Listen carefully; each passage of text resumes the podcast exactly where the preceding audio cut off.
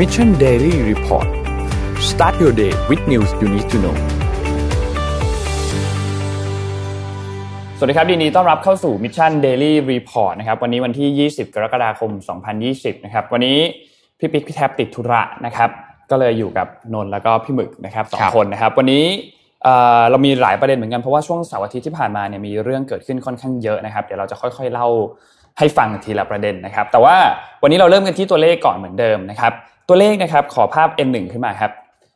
ตัวเลขอันนี้อัปเดตโดยจอห์นฮอปกินส์นะครับอัปเดตตอนบ่ายสามโมงครึ่งของเมื่อวานนี้นะครับผู้ติดเชื้อสะสมตอนนี้เกิน 14 ล้านแล้วนะครับอยู่ที่ 14ล้าน3 1 1 2 4 คนนะครับตัวเลขผู้เสียชีวิตนะครับตอนนี้อยู่ที่ 6 2 3 1 5 คน แล้วก็ตัวเลขผู้ที่รักษาหายแล้วตอนนี้เกิน 8 ล้านแล้วนะครับอยู่ที่8ล้าน35,377 คนนะครับเราไปดูตัวเลขในไทยกันบ้างครับ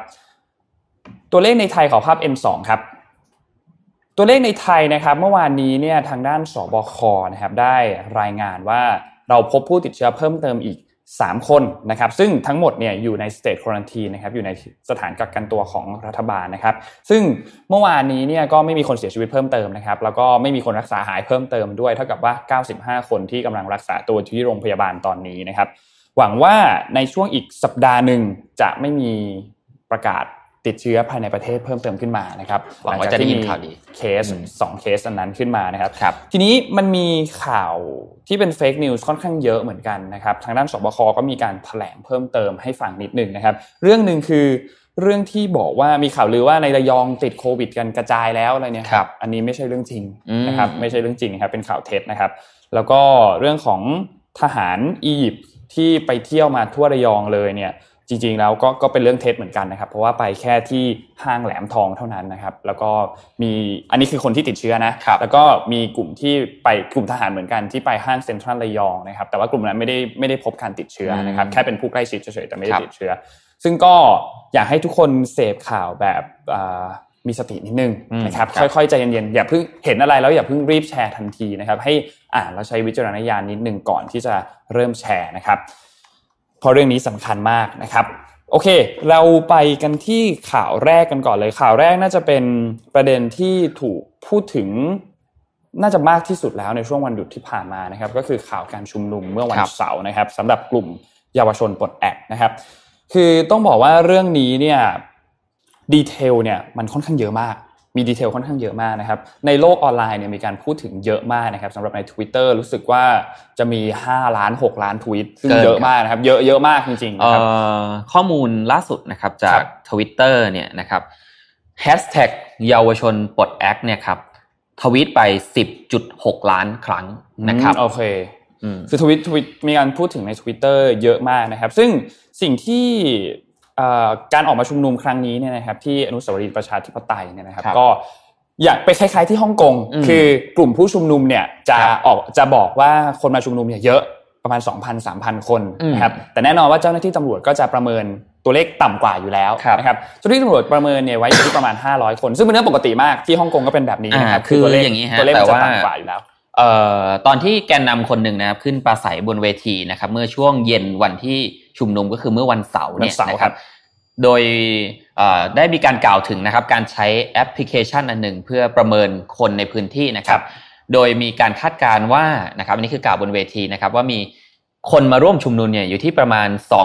2,367 คนนะครับ ขณะที่เจ้าหน้าที่ตำรวจเนี่ยประเมินว่ามีผู้เข้าร่วมชุมนุมเนี่ยเพียง 500 คนเท่านั้นซึ่งปกติมาก ทีนี้ผมอยากให้ดูรูปนะครับ ถ้าเราได้เห็นรูปการชุมนุมเนี่ยก็อาจจะประเมินด้วยสายตาได้นะครับว่าผมว่าแต่ละคนประเมินด้วยสายตาดีกว่านะครับ เพราะว่าก็มีทั้งรูปทั้งวิดีโอ แล้วก็การใช้แอปพลิเคชันต่างๆนะครับเอารูปที่เป็นภาพกว้างก็ได้ครับ อันนี้เป็นการเขาเรียกว่าอะไรทางฝั่งผู้ชุมนุมก็พยายามที่จะฝ่าด่านเจ้าหน้าที่เข้าไปนะครับ ทางเจ้าหน้าที่ก็พยายามที่จะปกป้องกันไว้นะครับ อันนี้คือจากการประเมินของเจ้าหน้าที่ที่บอกว่า 500 คนนะครับ อันนี้เป็นนะจริงๆเยอะมากเลยนะจริง ๆ ผมมองจากสายตาเนี่ย ผมว่าเกินเกิน500แน่นอนนะครับเยอะเยอะเหมือนกันครับทีนี้จุดที่สำคัญที่สุดก็คือในเรื่องของเวลาเวลามีการชุมนุมเกิดขึ้นเนี่ยสิ่งที่สำคัญที่สุดก็คือเรื่องของจุดมุ่งหมายในการชุมนุมนะครับจุดประสงค์ในการชุมนุม ซึ่งทางแกนนำเนี่ยเขาก็มีการกล่าวถึง สามข้อหลักที่ก็คือจุดประสงค์ข้อเรียกร้องสามข้อของทางกลุ่มนะครับ ซึ่งทั้งสามข้อของทางกลุ่มเนี่ยมีอะไรบ้างนะครับ ข้อที่หนึ่งก็คือหยุดคุกคามประชาชนนะครับ ข้อที่สองยุบสภา และข้อที่สามคือให้มีการร่างรัฐธรรมนูญใหม่ที่ได้รับการสนับสนุนจากคนจำนวนมากนะครับทีนี้นี่ก็คือสามข้อหลักที่ทางกลุ่มเยาวชนปลดแอกเนี่ยเข้ามาทำการ เรียกร้องจากทางรัฐบาลนะครับ ซึ่งเรื่องนี้เนี่ยเดี๋ยวก็ต้องรอดูกันต่อไปว่าจะมีการพูดถึงกันไปต่อมากแค่ไหนนนอยากให้นนอยากฝากไว้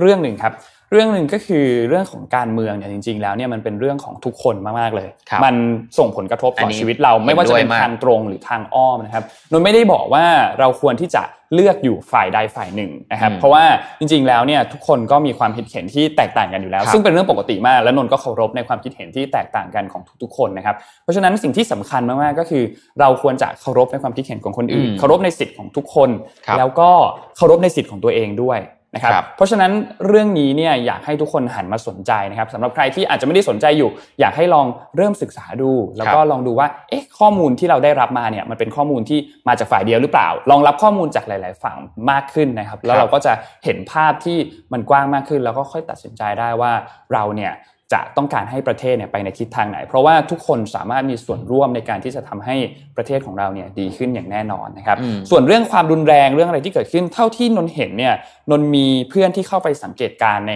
การชุมนุมครั้งนี้ด้วยนะครับแล้วก็เพื่อนก็บอกว่าจริงๆแล้วเนี่ยการชุมนุมค่อนข้างเรียบร้อย ไม่ได้มีการใช้ความรุนแรงมากสักเท่าไหร่นะครับ แต่ว่าอย่างไรก็ตามเราก็ไม่ได้เห็นภาพทั้งหมดนะครับ เพราะฉะนั้น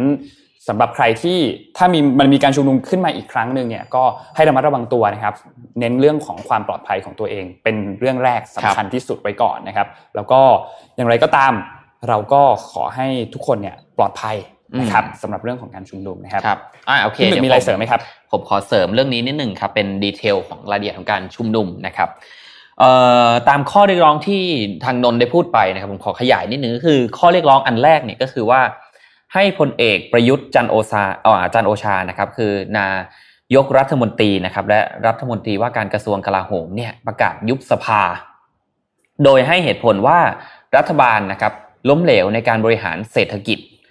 หลังเกิดการแพร่ระบาดของไวรัสโควิด -19 อีกทั้งยังปล่อยให้มีเคส VIP นะครับเกิดขึ้นโดยไม่ได้กักตัวนะครับ ซึ่งนำไปสู่การสุ่มเสี่ยงของการระบาดระลอกที่2นะครับข้อที่ 2 ก็คือ หยุดคุกคามประชาชนนะครับทั้งทางกายภาพและทางจิตวิทยานะครับทางจิตวิทยาก็คือในเรื่องของอการใช้สื่อใช้ข้อบังคับหรือข้อกฎหมายบางอย่างนะครับ เพื่อให้เขาเนี่ยมี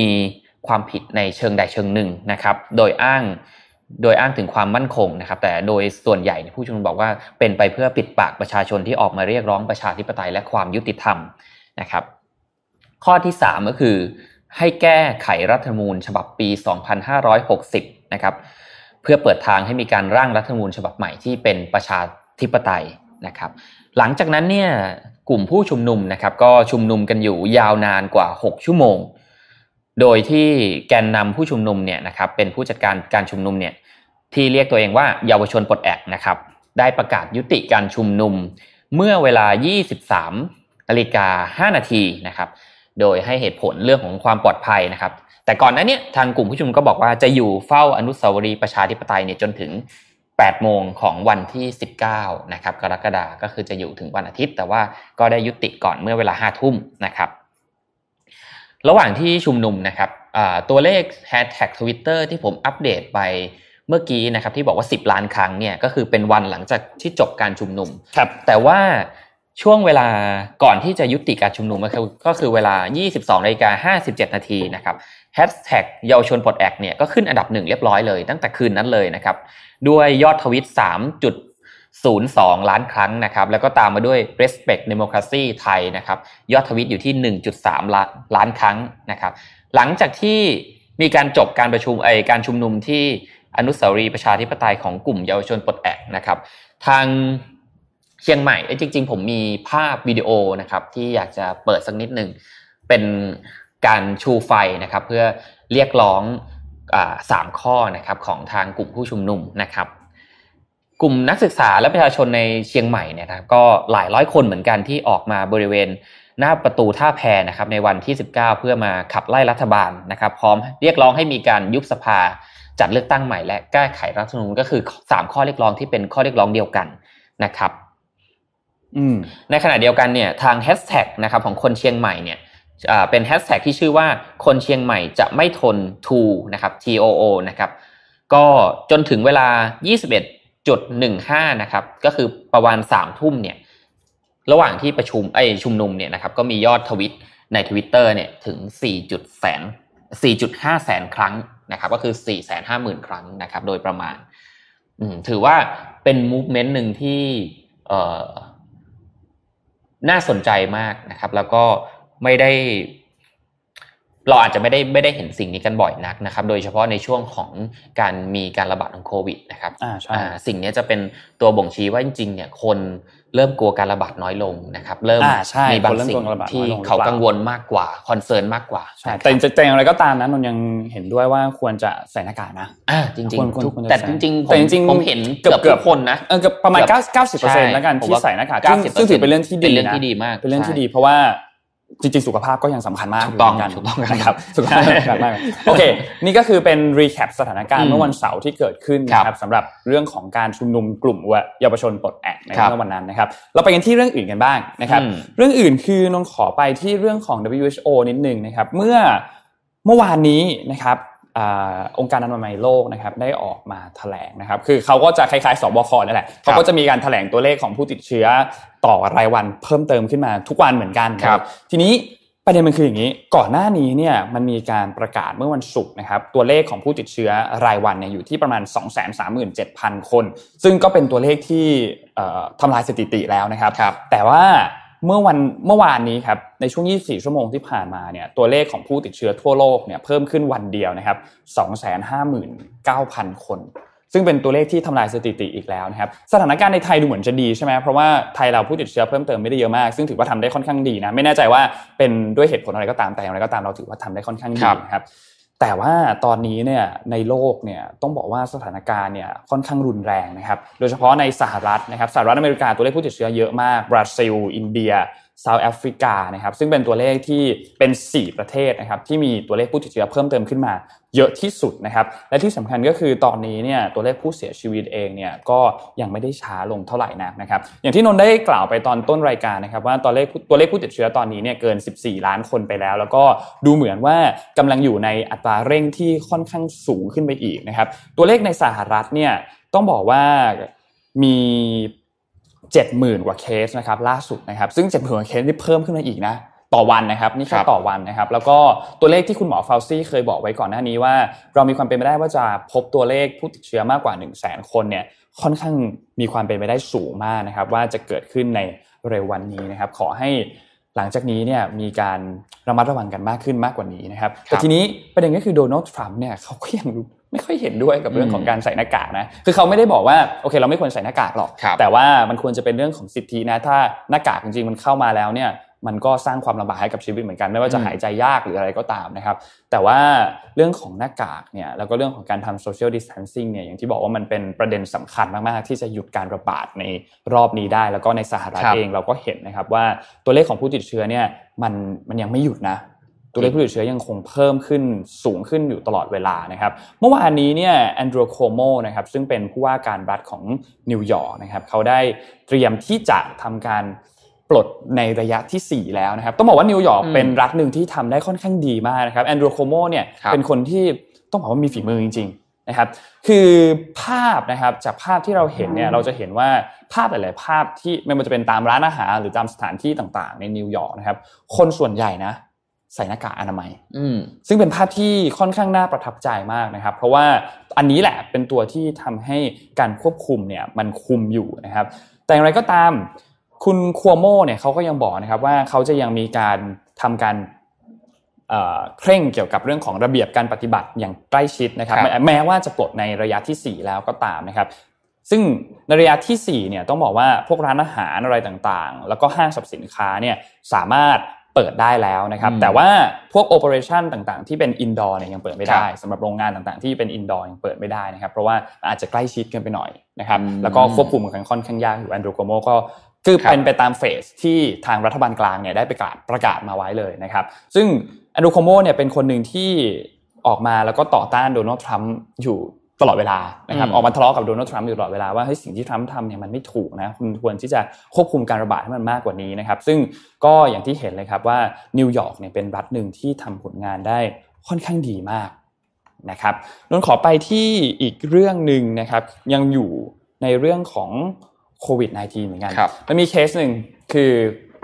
ตอนนั้นเนี่ยสหราชอาณาจักรนะครับ เขากำลังคือทุกประเทศตอนนี้มันมีการพัฒนาวัคซีนกันหมดนะครับทุกทีมคือเยอะมากนะครับอย่างที่วันนั้นเนี่ยได้มีการสัมภาษณ์คนจากทาง GPO ใช่ไหมครับคุณหมอเขาบอกว่าตอนนี้เนี่ยมันมีหลายทีมมากมี 200 กว่าทีมที่กำลังพัฒนาตัววัคซีนกันอยู่นะครับประเด็นมันคืออย่างนี้ครับรัฐบาลของอังกฤษนะครับอันนี้เกิดขึ้นเมื่อวันที่ 17 กรกฎาคม รัฐบาลอังกฤษเนี่ยเขาออกแถลงการมาเขาบอกว่า หน่วยงานด้านความมั่นคงของสหรัฐอังกฤษ แล้วก็แคนาดาเนี่ยมีการพบหลักฐานว่ารัฐบาลของรัสเซียเนี่ยกำลังพยายามแฮ็กเจาะระบบเข้ามาในข้อมูลตัวงานวิจัยของวัคซีนที่จะเป็นวัคซีนที่ป้องกันตัวโควิด -19 ทีนี้ประเด็นมันก็เลยเฮ้ยอ้าวอยู่ดีๆคุณมาแฮ็กข้อมูลได้ยังไงสำหรับรัสเซียใช่ไหมครับเขาก็เลยมีการแจ้งไปที่นานาชาตินะครับ แล้วก็บอกว่าเฮ้ยคุณแฮ็กอย่างนี้มันมันไม่ถูกต้องนะ ทีนี้ หลังจากนั้นไม่นานรัสเซียก็ออกมาปฏิเสธข้อกล่าวหานะครับ ว่ารัสเซียไม่ได้ทำไม่ได้มีส่วนร่วมกับเรื่องนี้เลย ไม่ได้มีส่วนร่วมว่าเขาทำการแฮ็กข้อมูลหรืออะไรก็ตามนะครับหลังจากที่ทางหน่วยงานด้านความมั่นคงไซเบอร์ของสหรัฐอาณาจักร National Cyber Security Center เนี่ยออกมากล่าวถึงเรื่องนี้นะครับ ซึ่งแน่นอนว่าคุณเพสคอฟนะครับซึ่งเป็นโฆษกของประธานาธิบดีของวลาดิเมียร์ปูตินเนี่ยเขาก็ออกมาบอกนะครับว่าเรื่องนี้เนี่ย เราไม่มีข้อมูลเลยว่าใครเป็นคนแฮ็กข้อมูลของบริษัทผู้ผลิตยาในสูตรในสหรัฐอาณาจักร แล้วก็รัสเซียเนี่ยไม่ได้มีส่วนร่วมในการแฮ็กในครั้งนี้นะครับ ซึ่งก็เราก็ไม่รู้เหมือนกันว่าเบื้องหลังเนี่ยอะไรเกิดขึ้นนะครับ แต่ว่านี่คือสิ่งที่ทางรัสเซียเนี่ยออกมาแถลงนะครับโอเค เดี๋ยวผมพาไปดูข่าวที่น่าสนใจนะครับ เร็วๆรอบโลกกันบ้างนะครับอันแรกเลยคือเรื่องของ ประธาน Microsoft นะครับเพิ่งออกมาเปิดเผยนะครับ ว่าเขาเนี่ยเตรียมที่จะฝึกทักษะให้คน 25 ล้านคนจริงๆ พี่ปิ๊กได้พูดไปแล้วนะครับ แต่ว่าสิ่งที่น่าสนใจคือว่าสิ่งที่ประธาน Microsoft บอกครับ คือเขากลัวว่าทั่วโลกตอนนี้นะครับกำลังเผชิญความท้าทายในการหางานทำอย่างมาก เพราะว่าจะคาดว่าจะมีปีนี้นะครับในปี 2020 เนี่ยจะมีคนตกงานทั้งหมดเนี่ย 250 ล้านคนในปีนี้นะครับ ถือว่าเป็นตัวเลขที่สูงมากๆนะครับ พาไปดูที่เรื่องของราคาทองนะครับ ตลาดราคาทองคำนิวยอร์กนะครับเพิ่งปิดบวกไป 9.7 ดอลลาร์นะครับ โดยมีการพูดถึงว่า เพราะว่าเป็นเพราะว่ามาตรการกระตุ้นเศรษฐกิจนะครับของสหรัฐและก็ยุโรปนะครับสัญญาณทองคำนะครับ ปิดเมื่อคืนวันที่ 17กรกฎาคม 17 กรกฎาคมนะครับ เนื่องจากนักลงทุนเนี่ยมีการคาดการณ์ว่าการที่ภาครัฐออกมาตรการต่างๆ ที่กระตุ้นด้านการคลังเพิ่มเนี่ยจะทำให้นักลงทุนเข้าซื้อทองคำในฐานะของสินทรัพย์ที่เป็นสินทรัพย์ปลอดภัยมากขึ้นนะครับท่ามกลางความไม่แน่นอนของเศรษฐกิจทั่วโลก แล้วก็เรื่องของวิกฤตโควิดนะครับทำให้สัญญาณสัญญาทองคำโคแมกนะครับส่งมอบเดือนสิงหาเนี่ยมีราคาเพิ่มขึ้น 9.7 ดอลลาร์นะครับหรือ 0.54% ปิดที่ 1,810 ดอลลาร์ต่อออนนะครับก็คือปรับตัวขึ้น 0.5 นะครับ ในสัปดาห์นี้เป็นสัปดาห์ที่ 6 ติดต่อกันแล้วนะครับ อืม ก็ถือว่าเป็น ผมว่าเป็นเรื่องที่น่าสนใจนะครับ ว่าโอเคความเชื่อมั่นอาจจะเริ่มกลับมานะครับ แต่ก็นักลงทุนหลายฝ่ายก็ยังมองว่าเศรษฐกิจยังค่อนข้างน่าจะสวิงต่อไปอีกระยะหนึ่งหรือเปล่านะครับทำให้ราคาทองคำเนี่ย ซึ่งเป็นสินทรัพย์ที่ มีความสเตเบิลมากกว่าเนี่ยถูกเข้าซื้อมากขึ้นนะครับแล้วก็เรื่องอเรื่องของโบราณสถานนะครับที่จีนเนี่ยมีเหตุน้ำท่วมนะครับก็คือน้ำท่วมหนักมากใช่น้ำท่วมน้ำท่วมหนักมากๆหนักจริงนะฮะเดี๋ยวผมอาจจะขออนุญาตส่งรูปนะครับให้กับทางทีมงานเอาขึ้นให้ดูนะครับ คือจีนเนี่ยน้ำท่วมรอบนี้เนี่ยนะครับคือถ้าถ้าเดี๋ยวเดี๋ยวส่งภาพให้ดูคือภาพเนี่ยมันหนักมากจริงเดี๋ยวพี่หมึกส่งภาพให้ดูนะครับเพราะว่าน้ำท่วมรอบนี้เนี่ยไม่ มันล่าสุดเนี่ยนะครับเหยื่อที่เสียชีวิตตอนนี้เนี่ยนะครับข้อมูลเนี่ยนะครับตอนนี้มีผู้เสียชีวิตอย่างน้อยนะสิบสี่คนแล้วนะครับซึ่งเป็นตัวเลขที่เยอะมากแล้วก็มีผู้ที่สูญหายด้วยนะครับ ซึ่งเจ้าหน้าที่เนี่ยก็กำลังตามหาอยู่ อันนี้เป็นข้อมูลที่ BBC รายงานเมื่อวานนี้นะครับคือวันที่ 19 กรกฎาคมนะครับ โดยทางการจีนเนี่ยเขาก็บอกว่าคือตอนนี้เนี่ยจากเดิมเนี่ย เขาได้ยกระดับการเตือนภัยนะครับจากระดับที่ 2 เป็นระดับที่ 3 แล้ว ระดับที่3เนี่ยคือระดับที่สูงสุดนะครับแล้วก็กังวลว่าถ้าเกิดฝนขึ้นมาอีกเนี่ยอาจจะเกิดน้ำท่วมอีกจริงๆ ตรงนั้นเนี่ยต้องบอกว่าจีนเนี่ยมีเขื่อนอันหนึ่งที่ใหญ่มากอยู่แล้วนะ แต่ว่าด้วยปริมาณน้ำในปีนี้เนี่ยเอาไม่อยู่ครับ ไม่อยู่จริงๆเอาไม่อยู่จริงๆนะครับทำให้คนหลายล้านคนตอนนี้ต้องอพยพหนีน้ำนะครับ แล้วก็มีการส่งทหารออกไปช่วยเหลือเนี่ยเยอะมากๆสำหรับทางรัฐบาลจีนนะครับใช่ครับตอนนี้เนี่ยต้องบอกว่าที่จีนเนี่ยหนักจริง ๆ ถ้าใครได้เห็นภาพนะครับ จะรู้ว่าสถานการณ์เนี่ยมันมันหนักมากนะครับเดี๋ยวเดี๋ยวพี่หมึกส่งภาพให้ดูนิดนึงครับเดี๋ยวนนพูดไปก่อนนะครับ คือจีนเนี่ยจริง ๆ แล้วเขาเจอน้ำท่วมมา แทบจะเขาเจอน้ำท่วมทุกปี ต้องบอกว่าเขาเจอน้ำท่วมทุกปีอยู่แล้วนะครับในช่วงเดือนมิถุนายนถึงเดือนสิงหาคมเนี่ยเขาจะเจอน้ำท่วม แล้วก็มีฝนตกปริมาณมากเป็นประจำอยู่แล้วนะครับ แต่ว่าด้วยความที่ในปีนี้เนี่ยนะครับมันมีปัญหาในเรื่องของไม่ว่าจะเป็นการเปลี่ยนแปลงของสภาพภูมิอากาศที่มันมีปัญหามาเรื่อยๆอยู่แล้วแล้วก็ยังไม่ได้ถูกการได้รับการแก้ไขอย่างจริงจังนะครับทำให้ สถานการณ์การน้ำท่วมในรอบนี้เนี่ยรุนแรงกว่าที่คาดการไว้นะครับ และประเด็นก็คือในช่วงนี้เนี่ยมันยังเป็นการระบาดของโควิด -19 อยู่ แม้ว่าจีนจะมีการควบคุมได้ค่อนข้างดี ผู้ติดเชื้อค่อนข้างน้อยแล้วเนี่ย แต่ว่าสถานการณ์ของโควิด มันก็ยังไม่ได้ไม่ได้ดีแบบหายแล้วอะไม่ได้หายแล้วเท่านั้นนะครับ เพราะฉะนั้นสิ่งที่สำคัญมากคืออุปกรณ์ทางการแพทย์ต่างๆ ยารักษาโรค อะไรต่างๆ ที่มีความจำเป็นต่อการรักษาผู้ป่วย ไม่ใช่ไม่ใช่แค่เฉพาะโควิด -19 เท่านั้นนะครับมันยังมีความจำเป็นอยู่แล้วมันทำให้การขนส่งเนี่ยมันก็เพิ่มความยากลำบากเข้าไปด้วยนะครับ รวมถึงอุปกรณ์ต่างๆ มันมันขนส่งไม่ได้อะใช่ เพราะว่ามันติดน้ำท่วมนะครับ อย่างที่ภาพที่เราเห็นนะครับ อันนี้เป็นภาพจากซินหัวนะครับ ขอบคุณภาพจากซินหัวด้วยนะครับ ที่คือเราจะเห็นเลยว่าน้ำมันท่วมหนักมากจริงหนัก นี่รอบนี้ไม่ไม่ได้เป็นแม่น้ำนะ ใช่ มันมันเชี่ยวแบบเชี่ยวเลยอะไม่ใช่แม่น้ำนะครับ คือน้ำท่วมรอบนี้หนักมากจริงๆสำหรับที่จีนนะครับเดี๋ยวผมให้ให้ดูอีกอันหนึ่งที่ที่ท่วมไปถึงบ้านเรือนนะครับ ผมเพิ่งส่งให้ทีมงานไป แล้วก็ทางสำนักข่าวของจีนเองเนี่ยก็ มีออกมารายงานนะครับ ว่าโบราณสถานจีนเนี่ยนะครับ ถูกถูกน้ำท่วมเนี่ยซัดถล่มไปแล้วกว่าห้าร้อยแห่งห้าร้อยแห่งนะครับ สำนักบริหารมรดกวัฒนธรรมแห่งชาติจีนนะครับหรือ NCHA เนี่ยระบุว่าบริการสถานที่ไม่สามารถเคลื่อนย้ายได้มากกว่า 500 แห่งนะครับได้รับความเสียหายจากเหตุน้ำท่วมหลายพื้นที่ต่างตอนใต้ของจีนนะครับที่เกิดขึ้นเมื่อเร็วๆนี้นะครับทรงซินเชารองผู้อำนวยการสำนักรองผู้อำนวยการสำนักมรดกวัฒนธรรมแห่งชาติจีนเนี่ยครับกล่าวว่าโบราณสถาน ในหลายพื้นที่ตามแนวแม่น้ำแยงซีนะครับได้รับความเสียหายมากที่สุดนะครับเช่น สะพานโบราณกำแพงเมือง และสิ่งปลูกสร้างอื่นๆนะครับซึ่งกล่าวว่าทางสำนักได้จัดสรรงบประมาณนะครับก็มีการเตรียมงบประมาณสำหรับการเยียวยาเรียบร้อยแล้วนะครับก็คือ 3.5 ล้านหยวนหรือประมาณ 15.85 ล้านบาทไทยนะครับเพื่อช่วยพื้นที่ที่ได้รับผลกระทบในการดำเนินการกอบกู้โบราณสถานนะครับ พร้อมทั้งขอให้รัฐบาลท้องถิ่นและหน่วยงานที่เกี่ยวข้องเนี่ย สนับสนุนช่วยกันเต็มที่นะครับ เพราะว่าถือเป็นน้ำท่วมครั้งใหญ่จริง ๆ ครั้งใหญ่มากครับนะครับ อืมรอบนี้หนักจริงๆนะครับสำหรับทางจีนขอเป็นกำลังใจให้กับเจ้าหน้าที่ แล้วก็เป็นกำลังใจให้กับทุกคนให้ที่อยู่ในพื้นที่ตรงนั้นด้วยขอให้ปลอดภัยครับนะครับข่าวต่อไปนะครับ เราไปกันที่ญี่ปุ่นนิดหนึ่งดีกว่า ญี่ปุ่นคืออย่างนี้ ในช่วงที่เขาเขาทะเลาะทะเลาะกันอะเรื่องจีน คือตอนนี้จีนทะเลาะกับทุกประเทศต้องต้องเข้าใจกันจีนจีนทะเลาะกับทุกประเทศจริงนะครับแล้วก็ไม่ว่าจะคือไม่ใช่แค่สหรัฐฮ่องกงไต้หวัน แล้วก็สหภาพยุโรปเท่านั้นนะครับแต่ฝั่งฝั่งเอเชียเขาก็ทะเลาะกับญี่ปุ่นด้วยเหมือนกันนะครับทีนี้ประเด็นเรื่องญี่ปุ่นเนี่ยมันคืออย่างนี้ คือตอนที่มีปัญหาเรื่อง trade war หนักๆ ในช่วงปี 2019 นะครับ ตอนนั้นเนี่ยเราก็จะเห็นแล้วว่าหลาย ๆ ประเทศหลาย ๆ บริษัทละกันพูดว่าหลาย ๆ บริษัทดีกว่าเขาก็เริ่มที่จะคิดแล้วว่าเฮ้ยควรจะย้ายฐานการผลิตเนี่ยออกจากจีนหรือเปล่า หลาย ๆ บริษัทเองก็มีการย้ายจริง ๆ นะครับ แล้วก็ย้ายมาที่เวียดนามบ้าง ย้ายไปที่ประเทศอื่น ๆ บ้าง เช่นอินเดียบ้างอะไรกลุ่มโซนอินเดีย เวียดนาม ไทยยังถือว่าเป็นฐานฐานที่หลายประเทศหรือว่าผู้เขาเรียกอะไรบริษัทใหญ่ๆเนี่ย ยังมองอยู่เป็นแหล่งผลิตอยู่ถูกต้องนะครับถ้าถ้าเขาเรียกว่าอะไร ถ้ามีปัญหากับจีน ก็ถือว่าทางกลุ่มประเทศอาเซียนต่างๆ ก็อาจจะได้รับอันนี้ส่งที่ดี อ่าใช่ครับ ทีนี้ ประเด็นก็คือหลาย ๆ ประเทศพอมันเกิดขึ้นแบบนั้นเนี่ยตอนแรกสหรัฐก็พูดถึงเหมือนกันว่าโอเค ถ้าบริษัทสัญชาติอเมริกันจริง ๆสหรัฐเขาค่อนค่อนข้างโหดนิดนึงคือถ้าคุณยังอยู่ในนั้นอะเราแบนคุณนะสหรัฐค่อนข้างโหดนิดนึงในช่วงในช่วงเวลานั้นนะครับสำหรับบริษัทนะครับ แต่ทีนี้เอาเอามาที่หน้านนท์ดีกว่าทีนี้ประเด็นก็คือตอนในช่วงสหรัฐตอนนั้นเนี่ยเขาก็ทำการสั่งออกคำสั่งมีมาตรการต่างๆ ที่จะมีการบังคับนะครับ แต่ว่ามีคนอยากได้ไหมขอขอโทษขอโทษแต่ว่าล่าสุดเนี่ยทางญี่ปุ่นเนี่ยนะครับรัฐบาลของญี่ปุ่นเนี่ยได้ออกมาประกาศอันหนึ่งนะครับ เป็น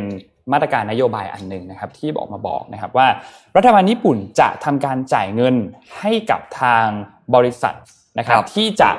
ย้ายฐานการผลิตโรงงานเนี่ยออกจากจีนกลับมาที่ญี่ปุ่นเองหรือก็กลับมาที่ Southeast Asia นะครับ โดยจะมี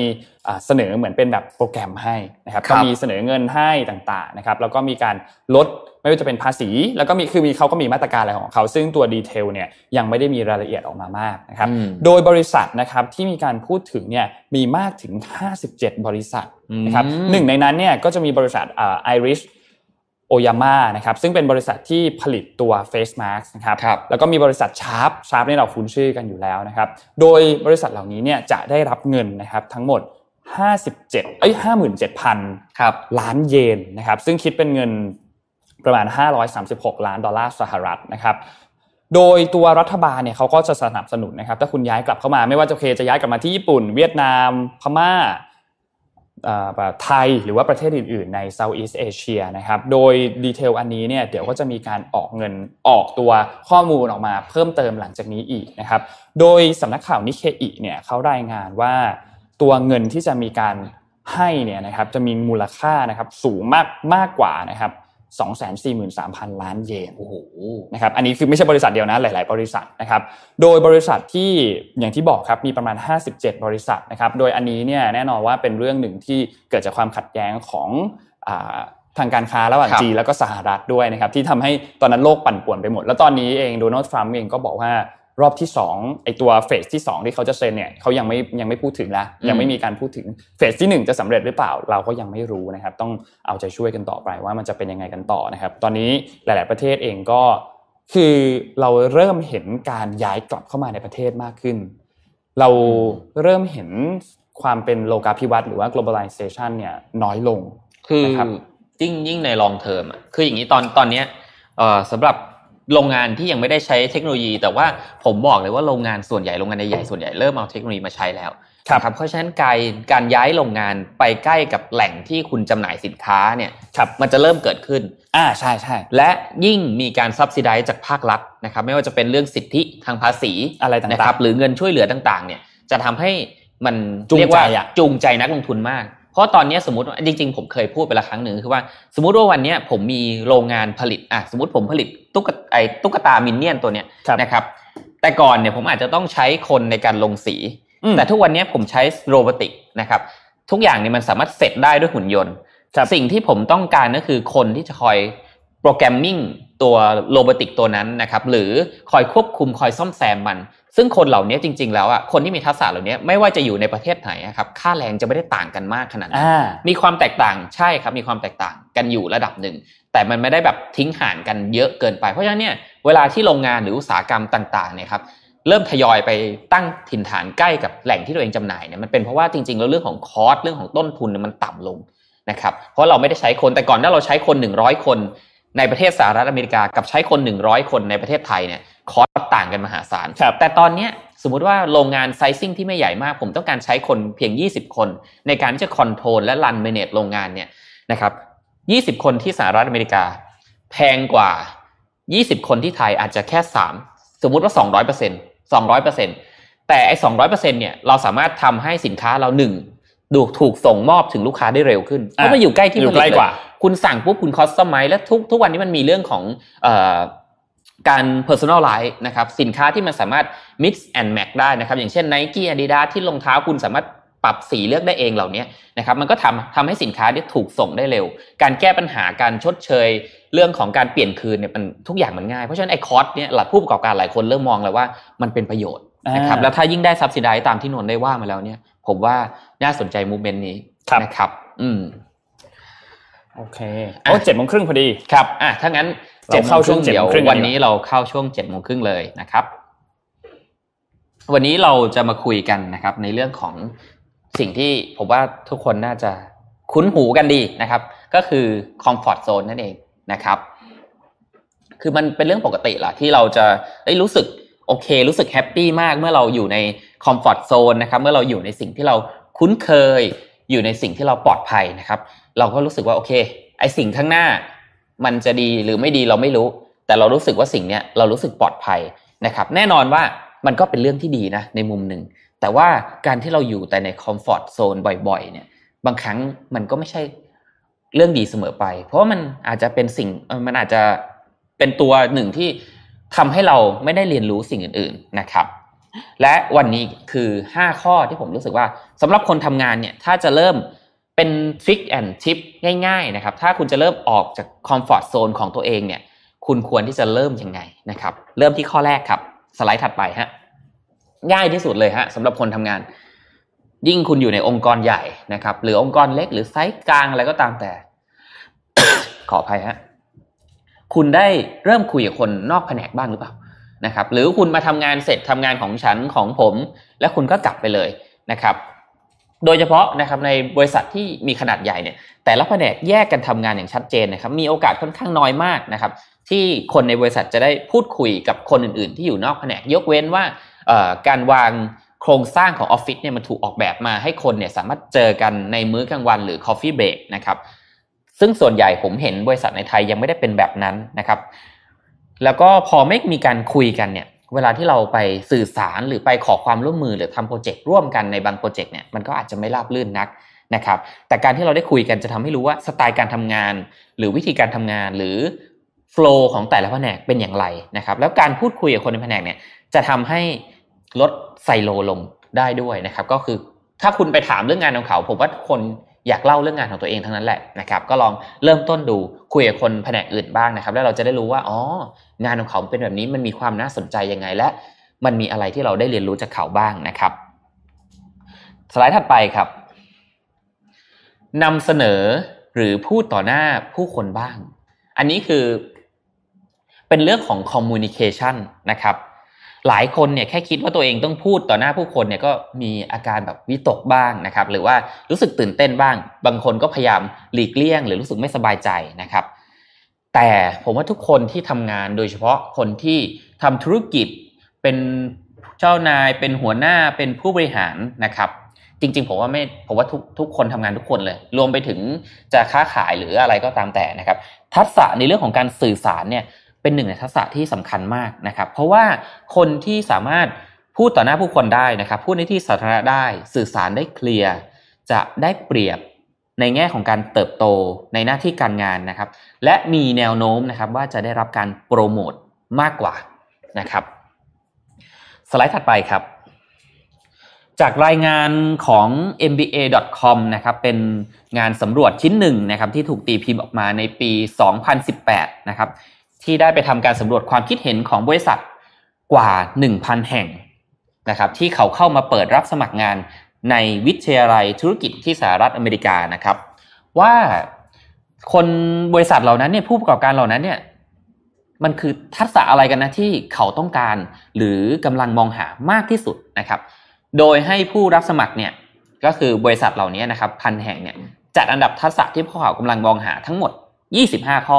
นะครับผมดึงมาให้ดู 5 ข้อนะครับว่าบริษัทพันแห่งในปี 2018 เนี่ยมองหาอะไรจากคนที่เขาต้องการจ้างนะครับในมหาวิทยาลัยธุรกิจในอเมริกันนะครับ อันแรกฮะทักษะการสื่อสารด้วยการพูด อันนี้เคลียร์นะครับ อันที่สองน่าสนใจนะครับ ทักษะการฟังคำว่าฟังเนี่ยคือไม่ใช่ฟังแบบฟังแล้วก็ผ่านแต่หมายถึงฟัง และฟังจริง ๆ นะครับ มันจะมีการฟังสองประเภท คือฟังแบบไม่ได้ฟังนะครับ กับฟังแบบฟังจริง ๆนะครับ ข้อที่สามครับ ความสามารถในการปรับตัว ข้อที่สี่ทักษะในการเขียน และข้อที่ห้าครับทักษะในการนำเสนอ ถ้าเราเห็นห้าข้อแรกนะครับ เราจะเห็นได้เลยว่าสิ่งเหล่านี้เป็น soft skill ทั้งนั้นเลยนะครับ เพราะผมเชื่อว่าหลายหลายครั้งเนี่ยโอเค ไม่ใช่ hard skill ทุกอย่างจะสามารถมาเรียนรู้ ได้ตอนหลังถึงแม้เรียนรู้ได้แต่มันอาจจะยากเกินไปนะครับ อย่างเช่น วิชาที่เอ่อ hard skill บางอย่างที่มันต้องใช้ใบประกอบวิชาชีพนะครับ แต่โดยอาชีพส่วนใหญ่แล้วอะผมมั่นใจว่า hard skill ทุกคนสามารถที่จะพัฒนาได้และเรียนรู้ได้ แต่ soft skill เป็นสิ่งแรกที่ผู้ประกอบการหรือบริษัททั้งหลายเนี่ยมักจะมองหานะครับสไลด์ถัดไปครับ ย้อนกลับไปนะครับเมื่อปี 2009นะครับขณะที่คุณปู่วอร์เรนบัฟเฟตเนี่ยกำลังสอนนะครับกำลังให้แค่แนะนำให้คำแนะนำต่างๆ เกี่ยวกับนักธุรกิจในคลาสเรียนของ Columbia University นะครับวอร์เรนบัฟเฟตก็พูดขึ้นมานะครับในห้องเลยว่า ผมเนี่ยจะจ่ายเงินให้คุณแสนเหรียญเพื่อแลกกับ 10%ของรายได้ทั้งหมดที่จะเกิดขึ้นในอนาคตของคุณ ดังนั้นถ้าคุณสนใจ ให้คุณมาหาผมหลังเลิกเรียนนะครับเด็กในคลาสเรียนของบอเรนก็สนุกสนานหัวเราะกันใหญ่นะครับ เพราะว่าข้อเสนอของเขาเนี่ยมันดูเอาเปรียบซะเหลือเกิน เพราะว่าต้องให้เงิน 10%ทั้งชีวิต กับคนที่อยู่ในมหาลัยที่มีโอกาสเติบโตในเส้นทางอาชีพนะครับ เพื่อแลกกับเงินแสนเหรียญณตอนนี้นะครับ แต่นั่นไม่ใช่จุดประสงค์ที่วอลเลนอยากจะสื่อนะครับ หลังจากที่นักศึกษาหัวเราะสนุกสนานกันเสร็จนะครับวอลเลนเงียบและพูดต่อนะครับ สไลด์ถัดไปนะฮะ ตอนนี้คุณสามารถเพิ่มมูลค่าของคุณได้อีก 50%โดยการเรียนรู้ทักษะการสื่อสาร และการพูดในที่สาธารณะ ถ้าเป็นเช่นนั้นนะครับ มาเจอผมหลังจบคลาสนี้ ผมจะจ่ายให้คุณ 150,000เหรียญ นี่คือสิ่งที่วอลเลสวอร์เรนบัฟเฟตคุณปู่วอร์เรนเนี่ยใช้สอนในคลาสของ Columbia University นะครับ เพื่อให้นักศึกษา มองเห็นว่าทักษะในการสื่อสารเนี่ยมันสำคัญจริง ๆ นะครับ จริงๆวอร์เรนเองเป็นคนหนึ่งที่ให้ความสำคัญกับเรื่องนี้มากนะครับ เพราะว่าตอนในช่วงวัยหนุ่มเนี่ยเห็นเขาเคยบอกว่าเขาเนี่ยค่อนข้างขี้อายในการที่จะพูดต่อหน้าที่สาธารณะแต่ตอนนี้คือไม่มีปัญหาแล้วนะครับ ในทุกงานประชุมในทุกงานทุกเวทีที่เขาขึ้นเนี่ยมีคำพูดมีเรื่องราวต่างๆ ที่น่าสนใจจากเขาเสมอนะครับหนึ่งในเล่มหนังสือที่ผมแนะนำก็คือเรื่องของเดลคานิกี้นะครับ เป็นหนังสือที่เรียกว่าเป็นระดับตำนานเล่มหนึ่ง ถ้าใครอยากสนใจเรื่องนี้ลองไปอ่านดูนะครับ How ข้อสามครับ win friends and influence people ถูกต้องใช่เล่มนั้นเลยครับนนเล่มในตำนาน เป็นผมจำไม่ได้ว่ามันเกือบร้อยปีป่ะโอ้มันนานมากมันนานมากแต่มันดีจริง ๆนนใครที่ยังไม่เคยอ่านเล่มนี้นะครับ อยากให้อ่าน โดยเฉพาะคนทำงานทำธุรกิจทุกคนนะครับ ลองไปอ่านกันดู มีแปลไทยด้วยนะ มีแปลไทย มีแปลไทย มีแปลไทยแล้วมารีไรต์ปรับคำให้มันดูทันสมัยมากขึ้นอยู่เรื่อยๆนะครับ เดี๋ยวพี่หมึกพูดต่อเดี๋ยวนนหาปกให้หลังได้ได้ได้เสร็จนะครับ ขอบคุณมากเลยครับ อะ ข้อที่สามครับ ก็คือเรียนรู้สิ่งที่อยู่นอกสายงานของคุณนะครับ การเรียนรู้จนเป็นผู้เชี่ยวชาญเฉพาะทางนะครับ มันเป็นเรื่องที่ดีแหละ แต่ว่า การที่เราได้รู้สิ่งอื่นๆบ้างนะครับ ก็คือขาของตัว T เราอาจจะขยายเพิ่มบ้างเนี่ย มันจะทำให้เราสามารถเอาจุดต่างๆ เนี่ยมา adapt แล้วมาใช้เพื่อเป็น Product หรือเป็น solution หรือเป็นธุรกิจหรือเป็น Business หรือเป็นอะไรบางอย่างเป็นไอเดียเป็นโปรเจกต์ใหม่ที่มันน่าสนใจนะครับ เพราะคนที่รู้เรื่องเดียวเนี่ยเมื่อเอามาทำโปรเจกต์เนี่ยมุมมองอะจะแคบกว่านะครับ เพราะฉะนั้นการที่คุณรู้เรื่องอื่นที่อยู่นอกจากสายอาชีพของคุณเนี่ยจะทำให้ คุณสามารถคิดได้กว้างขึ้นนะครับ เพราะฉะนั้นเนี่ยเวลาที่คุณได้มีโอกาสคุยกับใครนะครับ ลองนั่งฟังเขาดูว่าเขาทำอะไรนะครับ ฟังให้เยอะแล้วคุณจะได้เรียนรู้ว่าอ๋อในแต่ละอาชีพเนี่ยมันมีสิ่งที่น่าสนใจอยู่ในนั้นเสมอนะครับ ข้อที่4ครับเดี๋ยวผมจะพยายามไปให้เร็วนะฮะข้อที่4ครับ เสนอตัวเพื่อรับงานที่ท้าทาย โดยปกตินะฮะโดยเฉพาะในช่วงของการเริ่มต้นทำงานนะครับ หลายครั้งเลยเพื่อมีงานเยอะๆอ่าเดี๋ยวหัวหน้าแอดไซน์ทำไมเดี๋ยวแอดอันนู้นอันนี้มาเรื่อยๆเลยทำไม ไม่ดูเลยว่า job description ของเราคืออะไร แต่ผมไม่อยากให้มองงั้น ผมอยากให้มองว่าจริง ๆ แล้วเนี่ยการเสนอตัวรับงาน หรือว่าการรับงานบางงานเข้ามาเนี่ย มันทำให้เราได้ทำงานบางอย่างที่เราอาจจะไม่ไม่ไม่ได้ทำมาก่อนนะครับ แล้วคนที่โดยส่วนใหญ่แล้วนะครับ คนที่เติบโตเนี่ยจะเป็นคนที่กล้ารับงานที่ท้าทายนะครับ ใครที่ถูกรับมอบหมายโปรเจกต์ที่มัน challenge มากๆนะครับ ส่วนใหญ่ผู้บริหารระดับสูง หรือหัวหน้าเองจะมองเห็นแล้วว่าคนเหล่านี้มี potential ในการเติบโต เพราะว่าเขาไม่กลัวปัญหานะครับ เขาพร้อมที่จะฝ่าฟัน เพราะฉะนั้นลองดูนะครับครั้งต่อไปถ้าในที่ประชุม มีโปรเจกต์หนึ่งแล้วต้องหาคน lead นะครับ คุณอาจจะเสนอตัวในการรับโปรเจกต์นั้น ภายใต้เงื่อนไขหนึ่งนะครับ คุณต้องทำมันอย่างเต็มที่ แล้วก็ก่อนที่จะรับเนี่ย ผมอยากให้คุณเข้าใจและเรียนรู้มันมาก่อนแล้วด้วยนะครับ ไม่ใช่รับอย่างเดียวแล้วทำไม่ได้นะ โอเค อีกอันหนึ่งที่จะทำให้คุณสามารถออกจาก comfort zone ได้ อันนี้น่าจะเป็น basic นะครับ คุณจะอาจจะออกจาก comfort zone ไม่ได้เลยนะ ถ้าคุณบริหารจัดการเงินไม่ดีนะครับ เพราะว่าอันนี้สำคัญมากอันนี้สำคัญมากสำคัญมากใช่นะครับ เมื่อปี 2,500เอ่อ2,553 นะครับ พอดีผมพยายามหาสถิติที่มันล่าสุดกว่านี้นะครับ แต่ว่าผมหาไม่เจอ ข้อมูลสถิติ เผยของประเทศไทยเผยตัวเลขออกมานะครับ ว่าคนไทยกว่า 97%นะครับ มีเงินไม่พอใช้หลังเกษียณ อืม97%นะครับนนเหลือ เดี๋ยวนะ97เลย97%คือมีแค่3%ที่ที่คุณ manage ชีวิตของคุณดีมีเข้าสามารถบริหารจัดการเรื่องเหล่านี้ได้ดีโดยที่ไม่เป็นปัญหาในตอนหลังนะครับ แล้วก็มีหนี้โครเรือนสูงมากไอ้ตัวเลขเนี้ยผมว่า แม้ว่าตอนเนี้ยจะเป็นปี 2563 แต่ผมค่อนข้างมั่นใจนะครับ ว่าตัวเลขไม่ได้หนีเยอะนะครับ คนไทยยังมีเงินไม่พอใช้หลักเกษียณอยู่มากอยู่เหมือนเดิมนะครับ เพราะฉะนั้นเนี่ยใครที่มีตัวเลขนะครับ ลองพิมพ์เข้ามาในคอมเมนต์นะครับจะได้รู้ว่าตัวเลขมันเปลี่ยนแปลงไหมจากที่ผมพูดไปนะครับ แล้วทำไมการบริหารจัดการเงินเนี่ย มันถึงทำให้เราสามารถออกจาก comfort zone ได้ อืมผมพูดเรื่องแรกเลยคือ สมมุติว่าคุณต้องการเปลี่ยนงานเนี่ยโอเค ถ้าคุณมี asset มี wealth จากที่บ้าน เยอะเนี่ยไม่ผิดนะฮะที่คุณจะไม่ต้อง concern เรื่องนี้นะครับเพราะคุณอาจจะมีกองทุนส่วนตัวที่คอยอให้เงินปันผลคุณเดือนละหลายแสน แล้วคุณก็สามารถที่จะใช้เงินเหล่านั้นได้ โดยที่ไม่ต้อง concern เรื่องงาน แต่ถ้าคุณเป็นคนส่วนใหญ่ของสังคม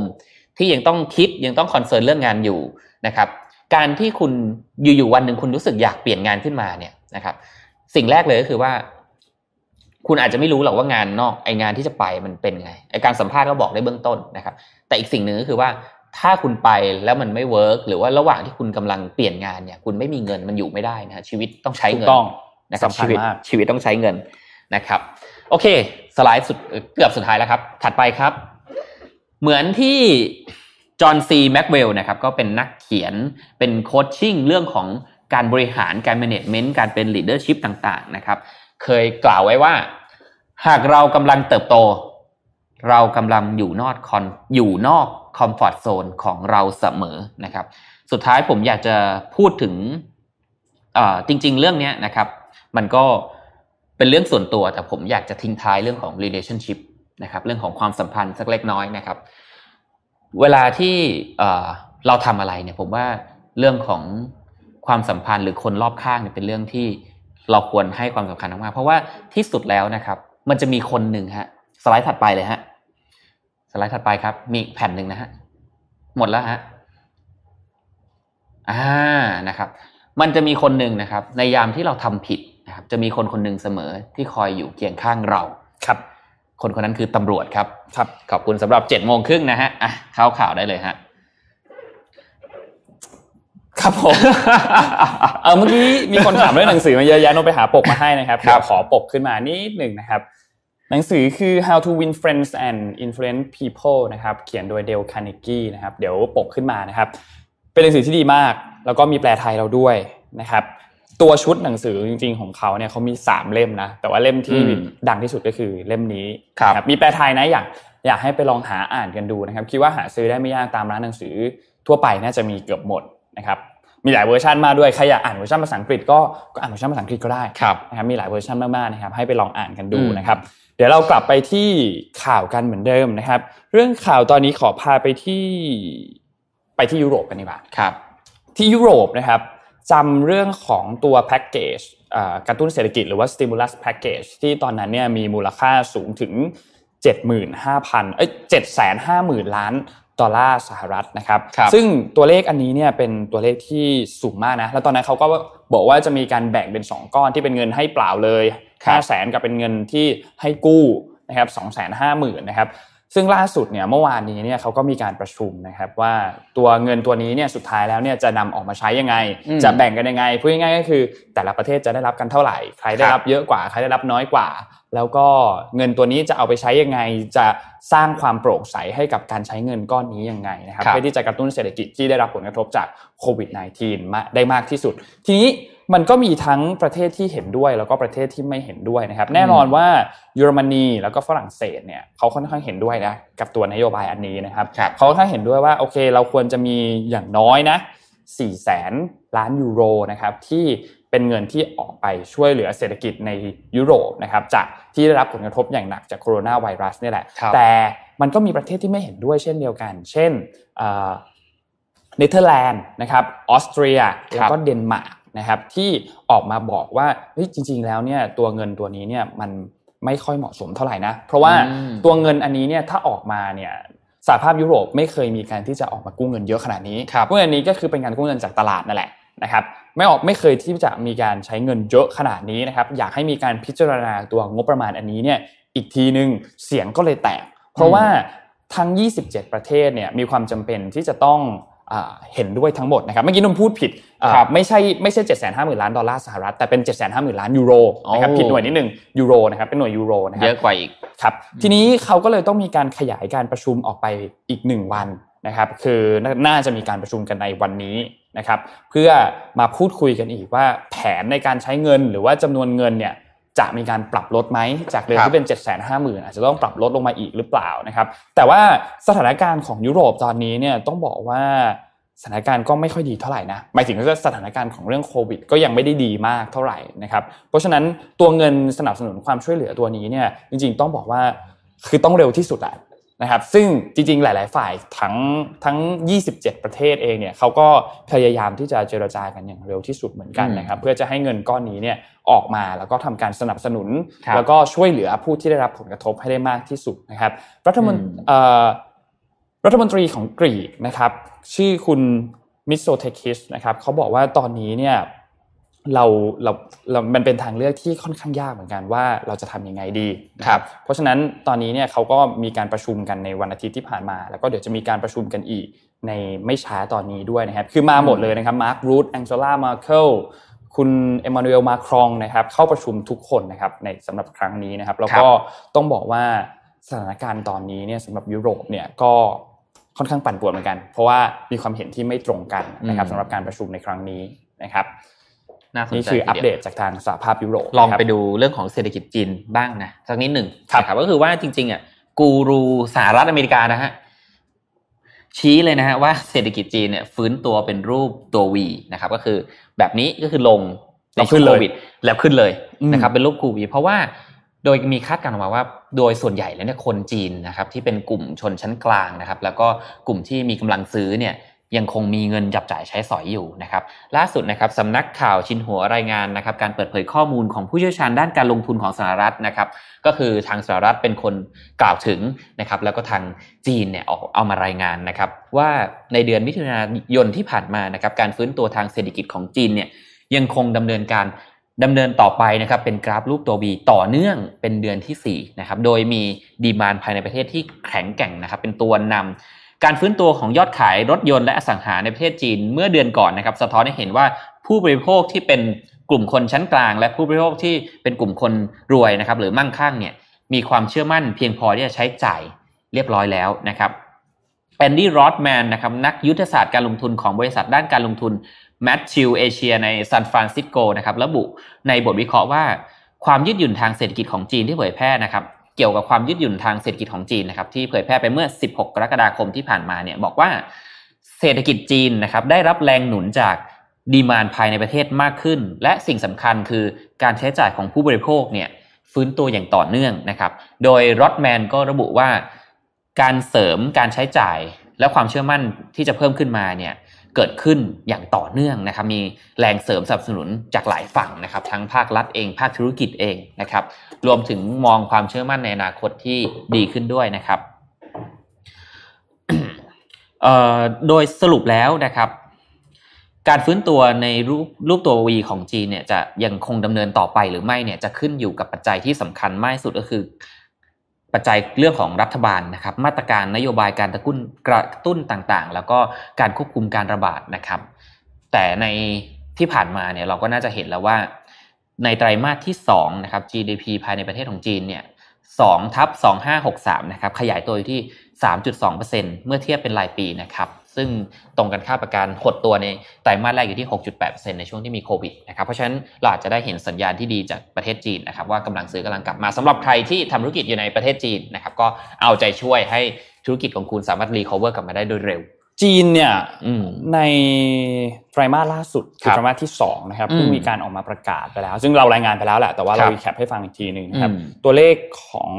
ตัวเลข growth GDP ของเขาเนี่ยบวก 3.2%นะใช่ซึ่งเป็นตัวเลขที่เหนือกว่าที่นักวิเคราะห์คาดการณ์กันไว้ด้วยนะครับตัวเลขทุกอย่างดีขึ้นหมดนะครับสำหรับทางจีน แสดงให้เห็นเลยว่าจีนเนี่ยแข็งแกร่งจีนในรอบนี้นะครับแม้ว่าสีจิ้นผิงเขาจะไม่ได้ออกมาประกาศ GDP ในช่วงคือทุกปีปกติสีชิ้นผิงจะประกาศตัวเลขการตั้งเป้า GDP แล้วก็ทำได้เกือบตลอดนะครับแต่ว่าปีนี้เนี่ยไม่ได้ประกาศนะครับเพราะว่าดูเหมือนแบบว่า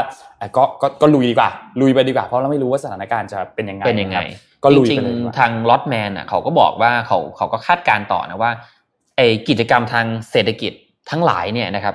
จะกลับมาอยู่ที่ประมาณ 80%ถือว่าเยอะนะกลับมาเร็วมากภายในสิ้นปีนี้นะครับ แต่อีกยี่สิบเปอร์เซ็นเนี่ยจะต้องรอจนกว่าผู้ป่วยการพบผู้ป่วยโควิดรายใหม่เนี่ย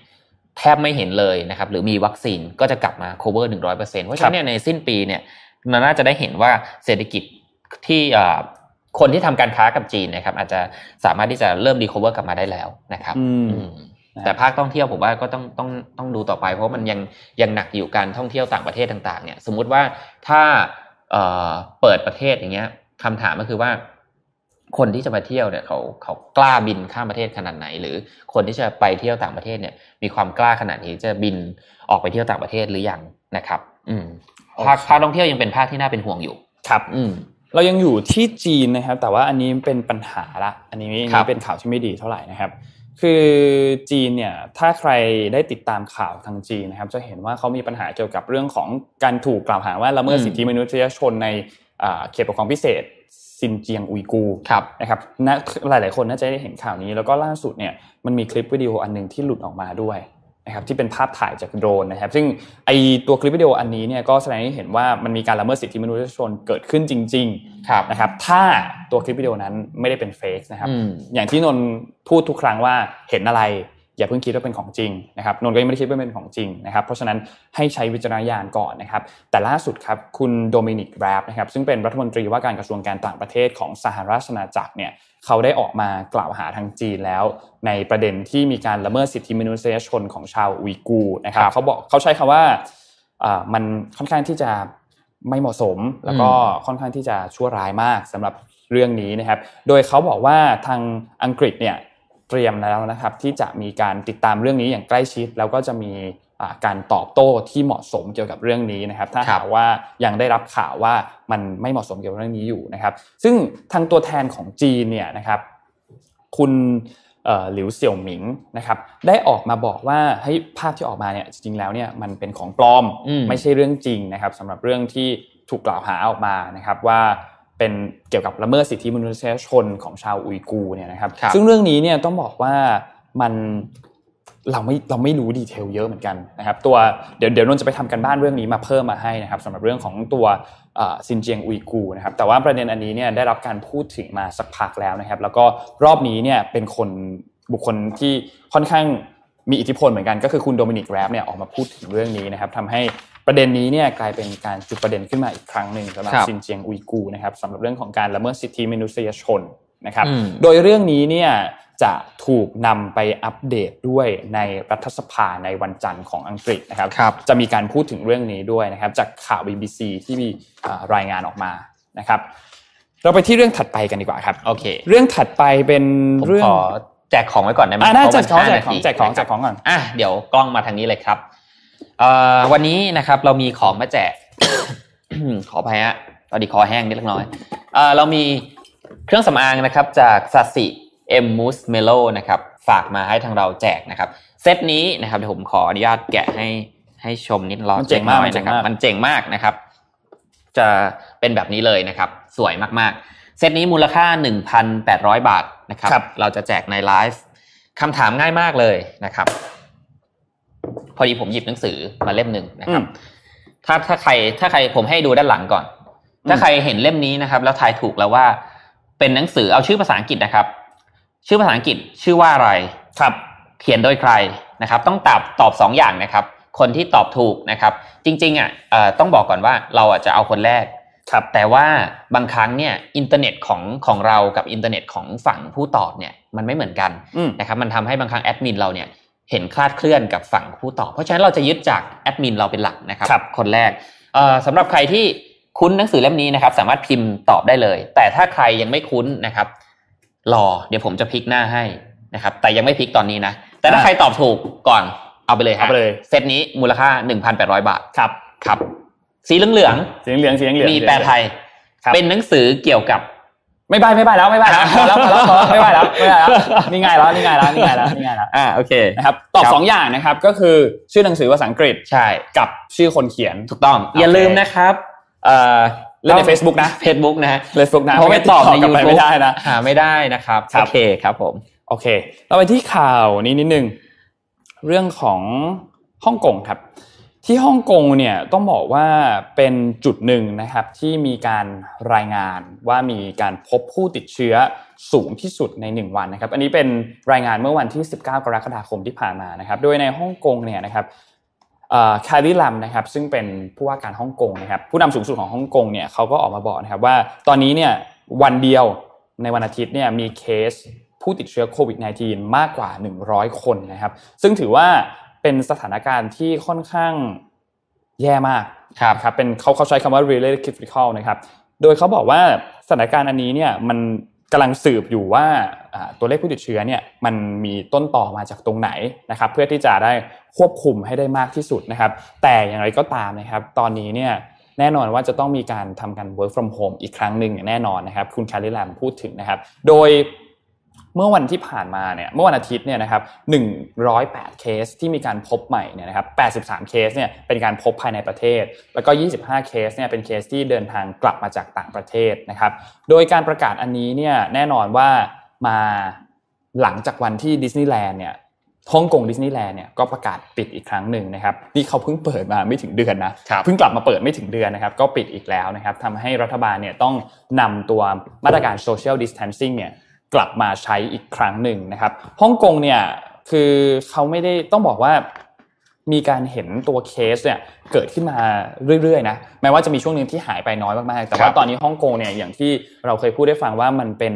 การระบาดในแทบจะเรียกว่าระลอกที่ 3 แล้วนะครับสำหรับฮ่องกงนะครับแล้วก็สถานการณ์ดูเหมือนว่าจะยังไม่ค่อยดีเท่าไหร่ด้วย เพราะว่ามันมีการชุมนุมเกิดขึ้นด้วยนะครับซึ่งการชุมนุมเนี่ยต้องบอกว่าคือถ้าใส่หน้ากากเนี่ยมันก็ช่วยได้ระดับหนึ่งแล้วนะครับ เพราะนั้นใส่หน้ากากช่วยได้เยอะ คือการชุมนุมเนี่ยมันก็เป็นเรื่องที่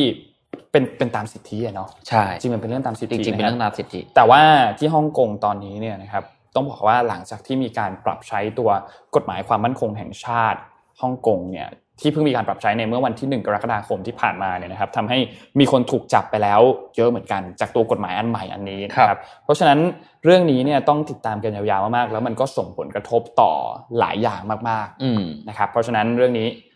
ดูกันไปยาวๆครับ ต้องรอติดตามกัน ผมว่าเรื่องนี้น่าสนใจนะครับมีคนตอบถูกยัง มีแล้วครับ มีแล้วหรอมีแล้วนะครับ อันนี้แจ้งมาเลยนะครับ ว่ามีคนตอบถูกแล้วนะครับ และอันนี้คือชื่อหนังสือนะครับ โอเค work rule work rule นะครับนะครับ แล้วก็ s a l o b o x นะครับ คือชื่อผู้เขียน ใครที่ตอบถูกก็รอรับได้เลยนะครับ โอเค ก็เดี๋ยวเดี๋ยวเดี๋ยวแอดมินเราจะเช็คนะ ใช่แอดมินเราเราเราจะใช้ตัวข้อมูลจากแอดมินเราเป็นหลักนะครับจากสัญญาณอินเทอร์เน็ตของเราเป็นหลักนะครับ ฉะนั้นก็เดี๋ยวรอดูเดี๋ยวถ้าใครที่เป็นผู้โชคดีเราก็จะติดต่อกลับไปนะครับทางอินบ็อกซ์นะครับขอบคุณที่เข้ามาร่วมสนุกกับเรานะครับถ้างั้นเดี๋ยวอะผมขอสั้นๆ ได้เลยครับหนังสือเล่มนี้นะครับไหนๆเราก็เอาหนังสือมาถ่ายแล้วนะครับเอ่อ Google ไอตัว Work Rule ตัวนี้นะครับสำหรับคนที่ต้อง manage team นะครับกำหนด culture องค์กร หรือเป็น HR นะครับหรือมีความสนใจเรื่องการ management จริง ๆทำธุรกิจควรจะอ่านได้แล้วนะครับ เล่มนี้ผมบอกเลยว่าดีมากนะครับ คุณจะได้เข้าใจวิธีคิดวิธีในการ manage แบบเป็นเอ่อเรียกว่าเหมือนจับมือทำนะครับ โดยคนที่ทำงานใน Google นะครับ ซึ่งเขาก็ดูแลเรื่องคนนะครับ อืมน่าสนใจมากดีๆแล้วอยากให้ลองไปอ่านกันดูนะครับครับจริงๆมีหนังสืออยากแนะนำเล่มหนึ่งแต่นนลืมไปว่านนแนะนำหนังสือเล่มนี้ไปแล้วคือเคยแนะนำหนังสือเล่มนี้ไปแล้วแต่ก็แล้วโอเคหนังสือเล่มนี้ชื่อสูบกล้องมาที่นนนะครับชื่อเรื่องว่าแค่เราเข้าใจนะครับ เป็นหนังสือที่ต้องบอกว่า เป็นหนังสือให้กำลังใจเป็นหนังสือที่ฮิวแล้วนะเออหนังสือที่ฮิวเป็นหนังสือที่ฮิวเราที่แบบที่ฮิวจริงๆนะเยียวยาจริงๆนะมันมันน่าสนใจมันเป็นหนังสือเล่มที่พูดถึงเกี่ยวกับเรื่องของความรักเรื่องของความสัมพันธ์เนี่ยแหละนะครับ แต่ว่าอ่านแล้วไม่ได้รู้สึกรักใครเพิ่มขึ้นแต่รู้สึกรักตัวเองจะรักตัวเองเพิ่มขึ้นเอออ่านแล้วรู้สึกรักตัวเองพรุ่งนี้เจ็ดโมงครึ่งผมจะพูดเรื่องความสัมพันธ์ในเจ็ดโมงครึ่งเลยนี่นนอยากพูดเหมือนกัน แต่ว่าให้คุณเหมือนก็ได้ให้คุณเหมือนก็ได้นะครับเพราะว่าเดี๋ยวรอติดตามเจ็ดโมงครึ่งจะนนเหมือนกันนนจะพูดเรื่องความสัมพันธ์เหมือนกันนะครับแต่ว่า มีบทหนึ่งที่เขาพูดถึงนะครับ คือนนนชอบนนชอบบทนี้มากเดี๋ยวสรุปให้ฟังสั้นๆ คือเขาพูดถึงว่าในวันที่เราเจอเรื่องที่มันแย่มากๆ หรือว่าอะไรก็ตามเนี่ย เรามันง่ายมากเลยนะที่เราจะรักตัวเองในวันที่เราเก่งเพราะว่าเราเจอสถานการณ์เรารู้สึกว่าเฮ้ยโหวันนี้เราเก่งเลยแล้วเราก็รู้สึกเรารักตัวเองมากเลย แต่วันที่เราแย่แต่วันที่เราแย่เราจะรักตัวเองน้อยลง เออมันมันมันมีน้อยคนมากนะที่จะรักตัวเองในวันที่เราไม่เก่งได้นะครับ ซึ่งหนังสือซึ่งเราควรจะรักตัวเองในวันไม่เก่ง ใช่ เพราะว่าเป็นช่วงเวลาที่เราต้องการตัวเองมากที่สุดถูกต้อง เพราะฉะนั้นหนังสือเล่มนี้เนี่ยนนอยากให้ใครหลาย ๆ คนเปิดใจอ่านหนังสือแนวประมาณนี้เหมือนกันนะครับมันเป็นหนังสือแนวที่คือมันไม่ได้เชิงเป็นแบบไลฟ์โค้ชหรือเป็นอะไรประมาณนั้นหรอกแต่ว่าเป็นหนังสือที่ค่อนข้างให้กำลังใจมากกว่าครับอ่านแล้วรู้สึกมีกำลังใจนะครับ ก็อยากให้ทุกคนเนี่ยลองลองหาอ่านกันดูนะครับ ซึ่งคิดว่าวันนี้น่าจะครบถ้วนเนาะวันนี้น่าจะครบถ้วนนะครับ เราขอบคุณสปอนเซอร์เรานิดนึงนะครับ ก็ขอบขอขอบคุณ SC Asset นะครับโครงการ Chamber on Nude Station คอนโดที่เป็นเป็นแบบอารมณ์บ้านๆเป็นบ้านเลยนะครับอยู่ที่สุขุมวิทนะครับอยู่ใกล้ BTS ก่อนอ่อนนุชนะครับห่างเพียง 230 เมตรเท่านั้นนะครับราคาเริ่มต้นนะครับอยู่ที่ 3.19 ล้านบาทนะครับและที่สำคัญคือพิเศษสำหรับแฟนๆรายการด้วยนะครับที่เข้าไปเยี่ยมชมโครงการ Chamber on Nude นะครับโครงการ เซนทริกรัชโยธิน โครงการบิทนิกนะครับโครงการสารแดงวัน แล้วก็โครงการ 28 ชิดลมนะครับแจ้งกับพนักงานได้เลยนะครับว่าเป็นแฟนเพจ Mission to the Moon เป็นแฟนรายการ Mission Daily Report นะครับจะได้รับบัตรกำนันน้ำมันนะครับมูลค่า 500 บาทนะครับจากพนักงานและที่สำคัญคือคนที่สนใจจองซื้อคอนโดเนี่ยจะได้รับเงินแคชแบ็ก 1%จากราคาขายด้วยนะครับ แล้วก็เบอร์ติดต่อนะครับ ทุกคนน่าจะจำได้เราเคยเล่นเกมกันนะครับ1749นะครับสามารถติดต่อสอบถามข้อมูลได้เลยนะครับ แล้วก็เราขอขอบคุณ SC Asset ที่อยู่กับเราทุกเช้าด้วยนะครับขอบคุณมากจริงๆนะครับใครสนใจก็ลองไปหาข้อมูลต่อได้เลยนะครับ เบอร์ 1749นะครับเน้นให้อีกทีหนึ่งแล้วก็เข้าไปเยี่ยมชมโครงการได้นะครับ SC Asset น่ารักมากๆน่ารักจริง นะครับวันนี้คิดว่าวันนี้ครบถ้วนแล้ว ครบถ้วนนะครับ เราพบกันใหม่พรุ่งนี้ครับผมนะครับสำหรับวันนี้ผมและนนและมินเนี่ยนตัวนี้ลาไปก่อนครับผมนะครับ สวัสดีครับผม Mission Daily Report